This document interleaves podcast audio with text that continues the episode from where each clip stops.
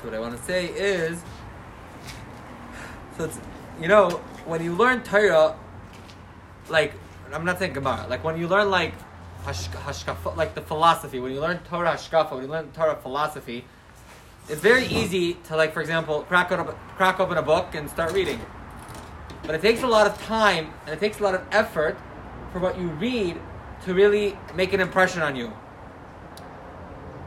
And so it's very possible, at least in theory, it's very possible for someone to, like, read something, say 3 times a day for their entire life and never really understand what they're saying. And more so, even if they understand the words of what they're saying, they don't really believe what they're saying. And so it takes time. I'm not saying like superficial, yeah, I believe, yeah. I'm saying like it's not something that has permeated their sense of self. So let's say, for example, like Eitz on Shabbos, anytime we have a Torah, we read Eitz Chaim Hi L'machazikim Ba V'Tomcheha me'ushar. What does that mean? That the Torah is a tree of life, and anyone that leans on it is me'ushar, is what is very fortunate. So let's say, like, that's something that we say. Eitz Chaim Hi L'machazikim. We say it all the time. Everyone knows the words, but it's very common to find that a lot of people don't actually believe. Like, what does it mean that, like, if I rely on Torah, then I'm going to be me'ushar? Like, what does it mean to be me'ushar? Like, do I believe that I'm going to be me'ushar? It doesn't have to be that line, but any pasuk, any line that you anything that you learn in Torah, it's very easy to just, like, read it. So it takes a lot of time and it takes a lot of effort to take anything that you read, anything in davening. Literally, crack open your davening and take a random pasuk and start thinking about it, and that it really makes a difference in your life. It makes a difference in your understanding of the pasuk and your relationship with HaKadosh Baruch Hu. And so it's very easy to go through life sleeping, and in Pirkei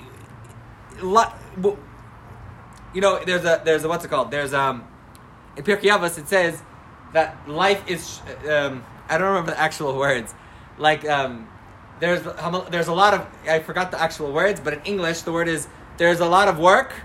The owner of the house is pushing you to do the work, and the people don't want to do the work.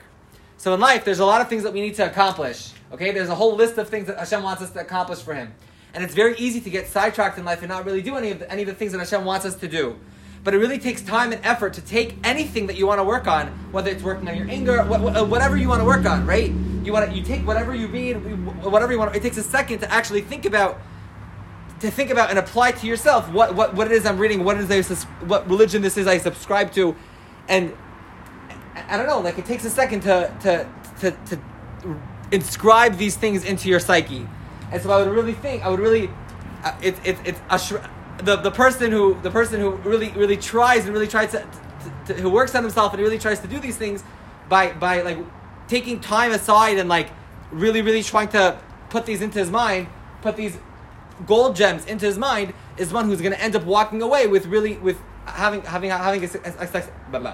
a successful life. You know, Victor Miller used to say that the value of life is not having Torah in your mind; it's having a Torah mind. What does that mean?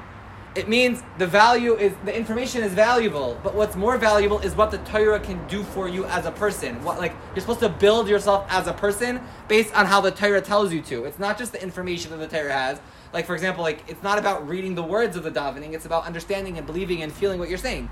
And so in order to feel and believe, it takes time and effort to really build yourself that way. All right. Think about that.